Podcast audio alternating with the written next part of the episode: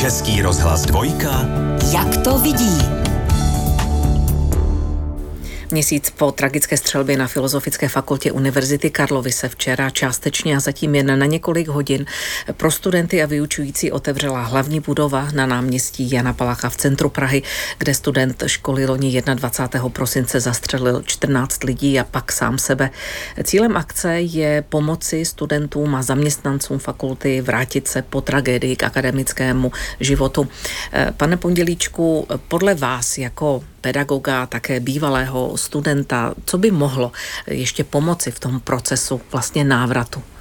Já si myslím, že ta snaha tu fakultu co nejdřív otevřít je asi správná, je potřeba si ten prostor, mm, tak bych tak nějak říct, řekl, nenechat vzít, eh, nenechat eh, vlastně Ehm, nebo takhle vyvážit potřebu zachovat nějaké, nějakou památku eh, těch tragických událostí, ať už třeba vytvoření nějakého pětního místa eh, přímo třeba na fakultě nebo, nebo pamětní desky zvenčí, to je asi jedno, ale zároveň vlastně nedovolit, aby se ten prostor stal jenom mauzolem těch tragických událostí, aby nadále vlastně žil, sloužil studentům, sloužil akademickému životu. A myslím si, že ty kroky k tomu alespoň částečnému otevření s tím pádem směřují správným směrem a doufám, že se tu budovu podaří co nejdříve plně zprovoznit, tak aby opět zase sloužila, sloužila studentům a studentkám a vzdělání akademickému životu. Pozůstalým loni v prosinci kondoloval i americký prezident Joe Biden.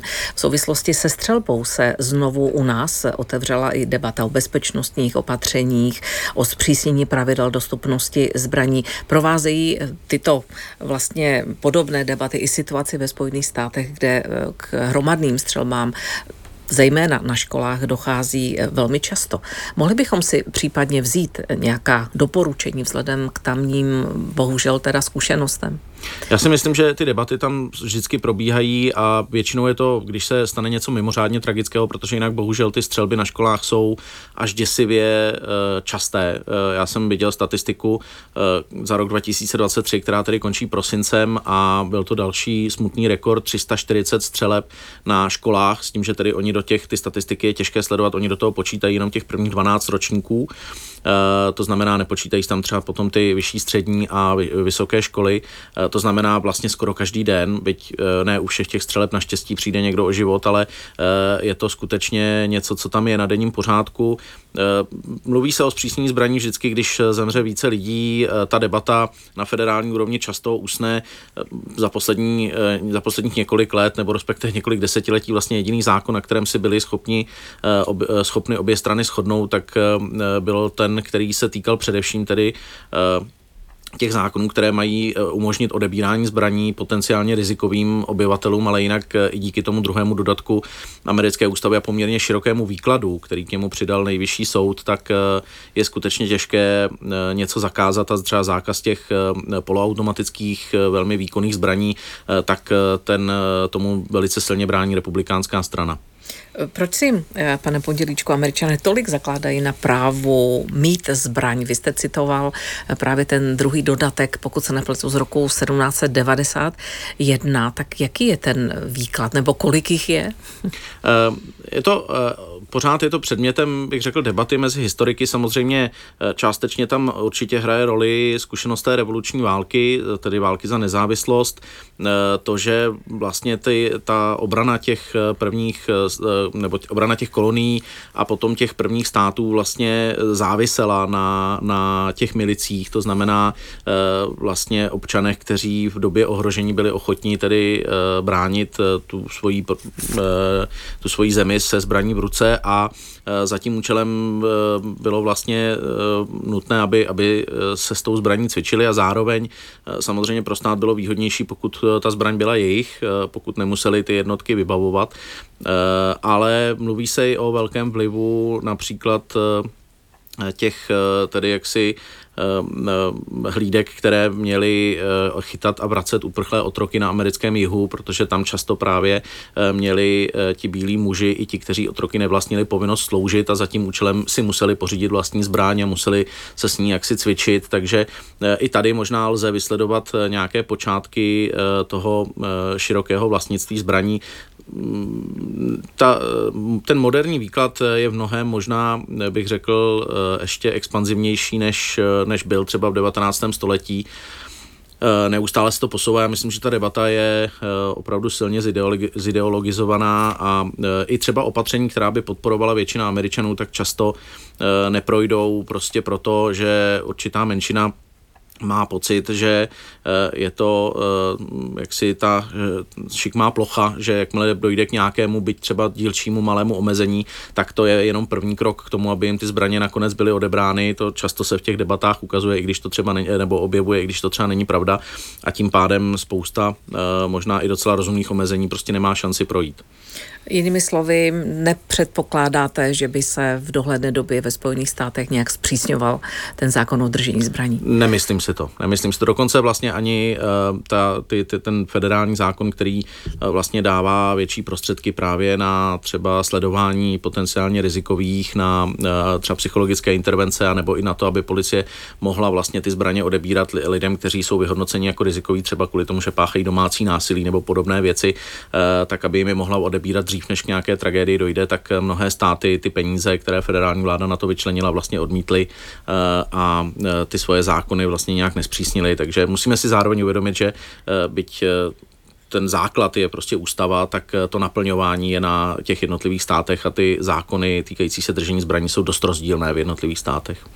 Eh, nakolik podle vašich informací třeba eh, na školách eh, fungují mechanismy, aby byli žáci, personál, vlastně všichni připraveni nejenom na ten okamžik útoku, ale hm, také na jeho následky? Existují nějaká forma nácviku, nakolik jsou třeba součástí škol toho celého týmu psychologové?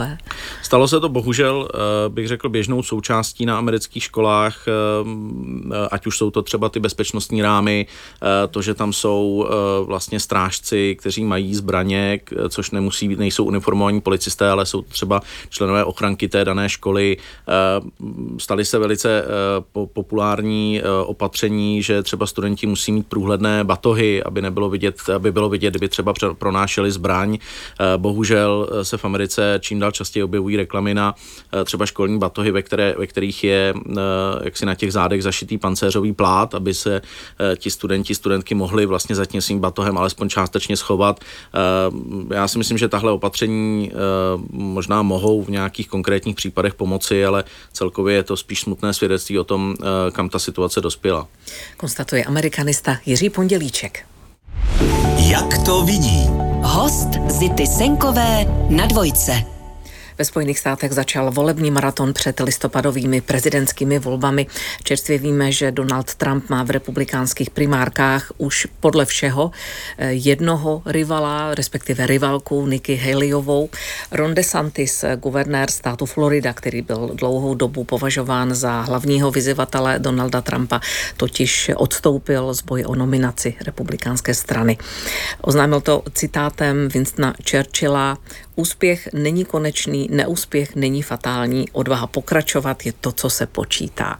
Překvapilo vás to, pane Pundělíčku? Uh, upřímně příliš ne, byť dalo se čekat, nebo ono to vypadalo, že se pokusí vydržet alespoň do toho superúterý, eh, tak ta kampaň prostě nebyla, nebyla v dobrém stavu. Už vlastně po Ajově tam došlo k propouštění eh, mezi těmi placenými eh, členy vlastně toho jeho týmu, což naznačovalo, že, že mm, jak si se k nějakému takovému kroku chystá. Ron DeSantis byl v obtížné pozici, on byl vycházející hvězdou těsně po těch primárkách, teda pardon, těsně po těch poločasových volbách v roce 2022, eh, které republikánům nevyšly tak, jak si představovali a hodně za to právě vinili Donalda Trumpa, jím vybrané kandidáty a kandidátky. Nicméně už od začátku roku 2023 se Trump na tu svoji pozici jaksi dominantního hráče vracel a bylo to pořád ještě v době, kdy Ron DeSantis se ne, ne, sám e, nerozhodl, jestli kandidovat bude nebo ne, nebo to alespoň neohlásil. A vlastně v době, kdy to ohlásil, tak už ta jeho čísla padala a byla natolik nízko, Eh, že už s tím šlo těžko něco udělat a jemu se to obrátit nepodařilo, takže byla jenom otázka času, kdy eh, si sezná, že žádnou šanci nemá. Jakou šanci má nebo bude mít Nikki Haleyová? Zítra se vlastně eh, po uh, už primárkách v Ajově eh, přichází další klání v New Hampshire. Jenom připomenu, že je to Trumpová bývalá věrná stoupenkyně, bývalá velvyslankyně při Organizaci spojených národů a také někdejší guvernérka Jižní Karolíny. Myslím, že pokud zvítězí v New Hampshire, tak uh, určitou, byť pořád malou šanci, uh, jak si má, pak by ten uh, souboj mohl být ještě zajímavý. Pokud by Donald Trump zvítězil po Iowa i v New Hampshire, tak už si myslím, že skutečně ta situace je téměř stoprocentně v jeho prospěch, je, je, de facto rozhodnuto. Vlastně od roku 1972, kdy se volí tímto způsobem, tak se nestalo, aby v republikánské straně získal nominaci někdo, kdo nezvítězil, alespoň v jednom z těch dvou prvních států, to znamená Iowa nebo New Hampshire. A e, navíc e, ona by potřebovala skutečně silný impuls ukázat, že Trumpa někdo dokáže porazit, byť třeba jenom o pár procentních bodů. A v New Hampshire určitou šanci, byť ne velkou má, pokud by ani v New Hampshire, kde e, vlastně ty podmínky jsou, dá se říct, pro ní ideální, i třeba v tom, že v primárkách mohou volit nezávislí voliči, nemusí to být jenom registrovaní republikáni, tak by bylo celkem zřejmé, že jinde už tu šanci nemá vůbec. Takže pro ní je to skutečně, jak se v angličtině říká, make or break, čili eh, buď a nebo. V čem tkví její síla, co eh, Niky Haleyové hraje do karet, pane Pondělíčku? Myslím, že částečně to, že v republikánské straně přece jenom je docela dost lidí, kteří si Trumpa nepřejí. Ono, to jeho vítězství v Iově vypadá velmi výrazně a pokud se na to budeme dívat pohledem, že tedy se jedná o skutečně otevřené primárky, tak skutečně výrazné je v těch primárkách, kdy vlastně nekandidoval třeba stávající prezident, tak skutečně nikdo nikdy takovýmhle způsobem nevyhrál. Zároveň je otázka, jestli na Trumpa lze nahlížet jako na běžného kandidáta, když se vlastně o bývalého prezidenta jedná, byť sice tedy má tam ten, to jedno volební období pauzu, ale uh, je otázka, jestli ty primárky skutečně spíš neby neměly připomínat primárky, kdy v nich kandiduje stávající prezident, které většinou jsou naprosto jednoznačnou záležitostí a jestli tudíž 51% není vlastně spíš málo. Eh, ve straně prostě evidentně zhruba třetina, čtvrtina až třetina voličů Trumpa příliš nechce a právě ty se podařilo Nikki Haleyové sjednotit a jenom otázka, jestli k ním dokáže přidat i třeba nějaké váhající, eh, ale musela by opravdu skoro všechny, protože Trump má nějakých 40 až 45% republikánů, dá se říct, jasných. Heliová eh, v Ajově v projevu na Trumpa ostře zautočila, poukázala na jeho vysoký věk, soudní spory nebo vysoké zadlužování Spojených států během jeho vlády. Cituji její slova, Amerika si zaslouží něco lepšího. Tak eh, byla by ona lepší? Z mého pohledu by asi lepší prezidentkou byla, nebo asi, asi určitě, eh, eh, ale to samozřejmě si musí vyhodnotit, eh, vyhodnotit voliči.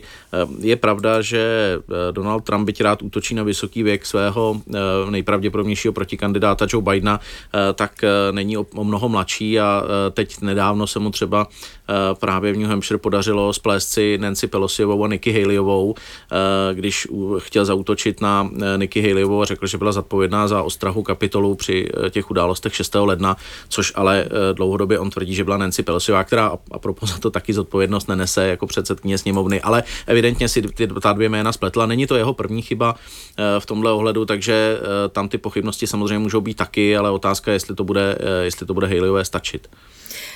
Zůstaňme hypoteticky teda ještě v rovině, že by ta eh, finální část, eh, tedy ta rovinka boje o Bílý dům, byl duel Nikki Haleyová a Joe Biden. Jak byste to odhadl? Uh, pak si myslím, že Nikki Haleyová skutečně má výrazně lepší šanci než Donald Trump. Donald Trump sice v některých průzkumech nad Bidenem vede a rozhodně si myslím, že není bez šance Bílý dům získat. Možná pokud ty průzkumy vydrží ještě pár měsíců takhle, tak bych řekl, že bude i mírným favoritem. Ale Nikki Haleyová momentálně má ten náskok v těch průzkumech opravdu velký a myslím si, že by skutečně mohla, zaprvé by mohla přilákat i nějaké zklamané demokraty, nebo rozhodně by byla přijatelnější pro ty nezávislé středové voliče než Donald Trump a to by měla být potom v těch volbách její výhoda. Myslím si, že by pro Joe Bidena bylo výrazně těžší porazit Nikki Haleyovou než Donalda Trumpa. Eh, do eh, určité míry platí, eh, platí to, že vlastně Donald Trump a Joe Biden jsou v úvozovkách jediní dva soupeři, kteří spolu navzájem mohou prohrát. Když se podíváme na průzkumy, kde kandiduje jaksi demokrat, nespecifikovaný ne, ne demokrat proti Donaldu Trumpovi, tak si v těch průzkumech vede lépe než Joe Biden a podobně vlastně všichni Ostatní republikáni, kromě Donalda Trumpa, to znamená Ron DeSantis nebo i Nikki Haleyová, si v průzkumech vedou proti Bidenovi lépe než Donald Trump. Jinak z toho klání odstoupil nejenom Ron DeSantis, ale i další dva kteří ale asi nemohli nějak zvrátit eh, ten trend eh, minimálně. Je to tak, vlastně už před, eh, už před kláním v odstoupil, odstoupil Chris Christie, bývalý guvernér New Jersey, který měl jednotky procent v těch průzkumech, eh, ale třeba v New Hampshire ten jeho výsledek eh, byl podle průzkumu potenciálně lepší a podpořil, nebo on, on přímo nepodpořil Nikki ale předpokládá se, že ty voliči přejdou k němu. Vivek Ramaswamy, eh, který v Iowa získal tuším asi 7%, podpořil naopak Trumpa. O něm se mimochodem také hovořilo loni, že by mohl tedy skutečně nějak zabojovat v těch primárkách. Vypadalo to tak, ale musíme si uvědomit, že to už bylo v době, kdy skutečně, když se mluvilo o nějakých posunech, tak se mluvilo spíš o souboj o druhé místo. Trump už tehdy, jak si byl, eh, bych řekl, v pohodlné pozici, že měl okolo 50% v těch průzkumech eh, celonárodních eh, a Ramaswamy vyletěl hodně nahoru, vlastně z chvíle, kdy byl úplně neznámý, chvíle mi měl i dvouciferný výsledek, ale skutečně to byl spíš boj o druhé místo, než že by opravdu mohlo ohrozit Donalda Trumpa. Odstoupil také z boje o nominaci bývalý guvernér Arkansasu Hutchinson. Je Donald Trump neporazitelný, pane Pondělíčku? Tak neporazitelný není. Pro, prohrál v roce 2022 prezident, 20, pardon, prezidentské volby.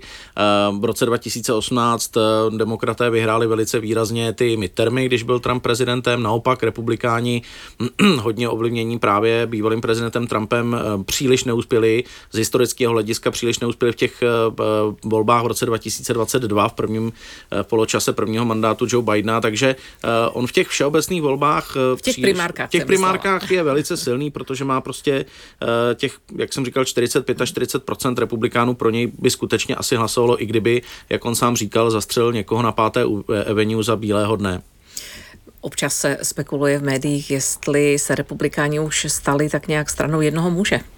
Eh, já bych řekl, že ano i ne. Na jednu stranu, když se podíváme na ty vrcholné politiky, tak skutečně všichni Trumpovi jdou na ruku, všichni eh, nebo ti nejvýznamnější ho, ho podporují, eh, ať už je to vlastně vedení strany Eli Stefaniková nebo třeba předseda sněmovny Mike Johnson a další členové, významní členové sněmovny.